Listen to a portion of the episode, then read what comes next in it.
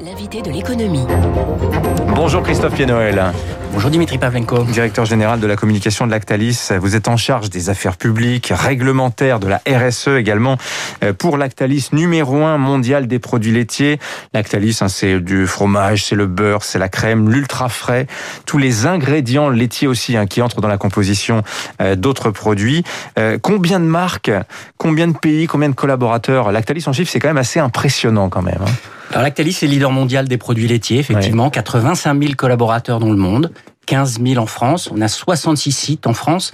Alors nous, nous sommes un groupe rural avant tout, rural partout dans le monde. Si je vous cite euh, euh, Requista, Conda, Charchinier, voilà, c'est là où sont implantées nos entreprises. Notre siège est à Laval, donc c'est une société euh, qui vient de, de, trois générations successives de la voilà de la famille Beignet et qui aujourd'hui hmm. euh, fait un chiffre d'affaires de 21 milliards d'euros, 20% en France, 80% à l'international. Alors il y a un vrai paradoxe chez Lactalis, c'est que le nom Lactalis, euh, il sonne, euh, il est connu à cause des scandales, hein, il faut bien le dire. En revanche, vos marques, on les consomme tout le temps. C'est Lactel, c'est Président, c'est Galbani, Salakis, Bridelis, Rondelet, etc., etc.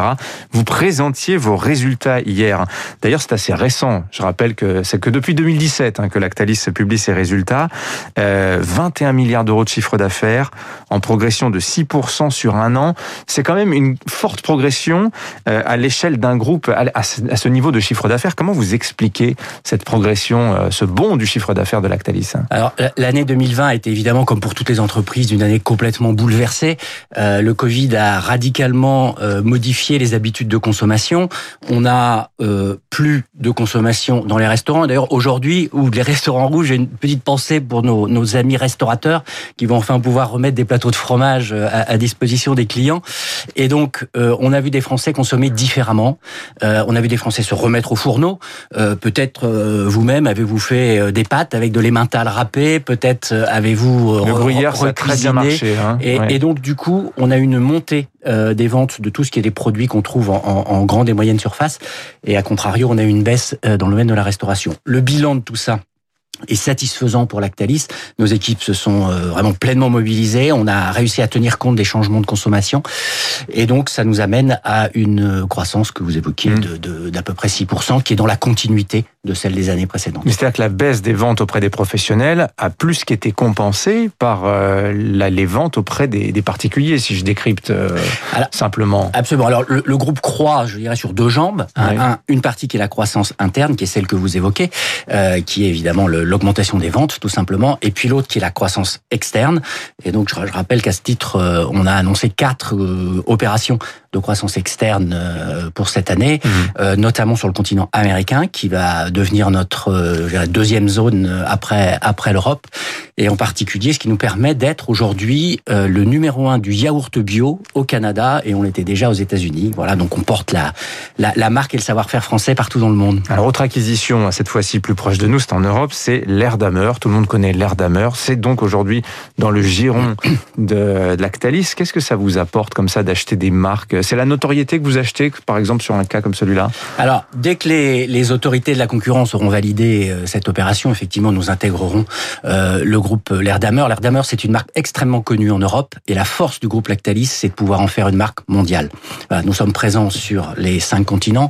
Euh, une marque, par exemple, comme Président, aujourd'hui, est distribuée dans 160 pays. Voilà, et donc, on va partir de la base de l'air d'Ameur pour en faire un produit euh, à la disposition de l'ensemble des collaborateurs dans tous les pays dans lesquels nous sommes présents. Alors, lors de la présentation de vos résultats, hier, euh, une petite phrase a été remarquée. Pour 2021, normalement, le prix du lait en France devrait être en hausse significative. Ce prix du lait, c'était 369 euros les 1000 litres euh, l'an dernier. Alors, ça ne dit rien aux professionnels, mais le prix du lait, c'est une bataille permanente. Lactalis est régulièrement accusé de tirer ses prix vers le bas. Vous contestez d'ailleurs, vous, ces assertions. Vous dites, au contraire, nous sommes parmi euh, ceux qui payent le mieux les producteurs de lait aujourd'hui, Christophe Pienoël. Oui, c'est vrai, je vous le confirme. Euh, nous sommes mieux disant que la plupart des concurrents, euh, on va dire, de, même taille que nous. Euh, aujourd'hui, euh, on propose un, un, un, prix du lait, alors c'est assez complexe, hein, le mécanisme ouais. de composition de prix du lait, mais euh, qui est, qui, est, qui, est, supérieur à ces, à ces entreprises. Et nous sommes également l'entreprise qui a le moins baissé, puisqu'on est resté quasiment stable entre 2019 et, et 2020. Mhm. Et, et c'est vrai que nous, on est attentif à l'ensemble de la filière laitière. La filière, c'est les producteurs, euh, bien entendu, et c'est le sens des actions du gouvernement. Euh, il faut sécuriser les revenus des producteurs, et, et nous, on n'est pas totalement mhm. dans ce sens-là. Nous sommes l'entreprise euh, qui a euh, été la première à répercuter les coûts de production du monde agricole dans ses tarifs du lait. Donc, ce qui est la logique de la loi Egalim. Hein, Absolument. Dans le cadre de la loi Egalim, on a été les plus les plus vertueux dans ce dans, dans, dans ce domaine-là. Et, et vous savez, pour le producteur, il y a deux choses importantes. Évidemment, le prix, on en parle beaucoup, mais le volume. Parce qu'à la fin, ce que vous avez sur votre compte en banque, c'est votre prix multiplié par votre volume. Mhm. Et donc, Lactalis, euh, aujourd'hui, collecte 25% du lait en France. Et grâce à ses capacités d'exportation, celles qu'on on évoquait précédemment, euh, elle permet de garantir euh, des vrais débouchés pour la filière laitière française, qui, je le rappelle, dans tous les débats qu'on a autour de l'agriculture, est une aujourd'hui une filière qui est exportatrice. Plus pour très longtemps, peut-être. Vous avez sans doute vu ce qui se dit à ce sujet-là, euh, où d'ailleurs l'an dernier, le défi, le, l'excédent commercial euh, agricole français est malheureusement devenu un déficit très léger, hein, 80, un peu plus de 80 millions. Malgré tout, la tendance est assez, euh, est assez inquiétante. Et quand on regarde la, la production de lait, on lit ça dans un rapport sénatorial d'il y a deux ans. On produit aujourd'hui, en 2021 en France, la même quantité de lait qu'en 1984.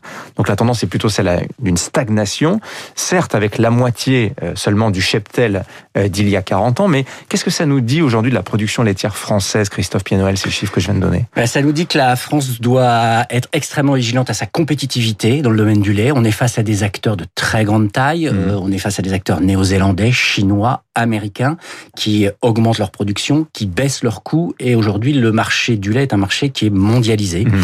Donc si on veut continuer de pouvoir diffuser la production des éleveurs français, il faut garder cette compétitivité, et ça c'est le travail de Lactalis au quotidien, c'est d'être euh, en permanence au plus près du marché pour pouvoir vendre les produits issus de l'agriculture française. Mais ce que vous nous dites, c'est que euh, les, les, les, temps de la surproduction, du prix du lait qui s'effondre parce qu'il y a trop d'offres sur le marché européen, ça c'est terminé. Il faut désormais penser euh, mondial et produire à nouveau davantage.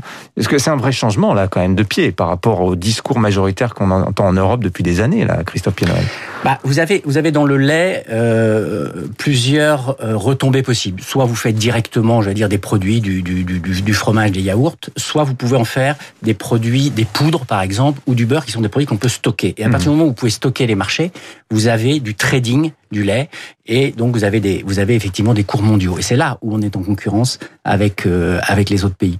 Donc c'est à ça qu'il faut rester vigilant pour euh, garder notre souveraineté alimentaire. Ça passe par une filière agricole mmh. qui soit forte et ça passe par des prix en magasin pour les consommateurs, qui sont des prix qui permettent de supporter tous les efforts que fait, par exemple, le monde agricole dans le domaine de l'environnement, du développement durable. On ne peut pas avoir des prix extrêmement bas en faisant euh, venir une concurrence effrénée et puis en même temps pouvoir investir dans le domaine de l'environnement. Donc faut trouver les bons équilibres. C'était tout à fait le sens des propos du, du président de la mmh. République et du ministre de l'Agriculture euh, lors de la journée sur la souveraineté alimentaire hier. Enfin, je vois mal un, un, groupe comme le vôtre euh, qui est présent à l'international, euh, défendre des mesures protectionnistes quand même, Christophe Pienol. Bien que ça se contourne d'une certaine manière dès lors que l'on est implanté localement, parce que c'est ça aussi, les stratégies Lactélis, c'est d'avoir des marques locales. Ce que l'on défend, nous, c'est la qualité des produits, et mhm. c'est le la bonne façon de les produire. Et là, je reviens sur les sur les sujets euh, environnementaux, mhm. sur euh, ce qu'on appelle l'amont laitier, euh, que vont manger les vaches, comment les, les produits vont être vont être fabriqués. voilà, nous on pense qu'on peut tout à fait concilier une un vrai patrimoine gastronomique, des produits de qualité et une mhm. production de qualité. J'ai une dernière question pour vous. Je l'ai dit, la stratégie marketing de Lactalis, c'est de s'effacer derrière ces marques. Hein. Euh, le groupe Lactalis, c'est vrai, bénéficie d'une couverture, enfin bénéficie, pardonnez-moi, mais d'une couverture presse assez négative. Hein. Plusieurs grands médias ont publié une enquête récemment vous accusant de pollution, de méthodes frauduleuses, etc. Il y avait eu cette affaire de lait infantile à la salmonelle il y a quatre ans. Euh, qu'est-ce qu'il faut faire dans ces cas-là? C'est vous qui êtes directeur de la communication, Christophe Piennoël. Au-delà de votre fonction purement Lactalis, on répond, euh, le silence, qu'est-ce qu'on fait? Bah, la, la, réputation du groupe Lactalis, euh, faut pas l'avoir qu'à travers la France. Je vous l'ai dit, on est un groupe mondial et récemment au Canada, on a été élu parmi les dix marques préférées des Canadiens. Donc à l'échelle mondiale, Lactalis, Lactalis, la, Lactalis, la marque Lactalis, Lactalis Canada. Lactalis est un groupe qui est très respecté euh, dans le monde. On défend le patrimoine gastronomique, c'est reconnu partout et donc Lactalis a globalement une une bonne réputation. Effectivement, en France, euh, je pense que le groupe a été discret, peut-être un peu trop discret, on peut le reconnaître. Aujourd'hui, je, je, suis là devant vous. et, et, votre présence atteste d'un changement. Hein, quand absolument. Même, On a un nouveau directeur général, Philippe Palazzi, qui a, qui a rejoint le groupe. Euh, il n'y a aucune entreprise qui est la même aujourd'hui qu'elle était il y a dix ans. Ouais. Le groupe évolue. Euh, le groupe veut s'inscrire dans son environnement, travailler avec ses parties prenantes. On aura euh, prochainement un directeur RSE au sein du comité exécutif, rattaché au directeur général. Donc euh, voilà, tout ça va dans le bon sens. C'est un groupe qui s'ouvre à la société Lactalis et c'est une excellente chose. En tout cas, merci d'être venu nous voir, Christophe Pianoël, le directeur général de la communication de Lactalis. Et puis félicitations pour vos très très bons résultats 2021. Gageons que ça continue l'année prochaine. Merci beaucoup. 7h25, les titres de la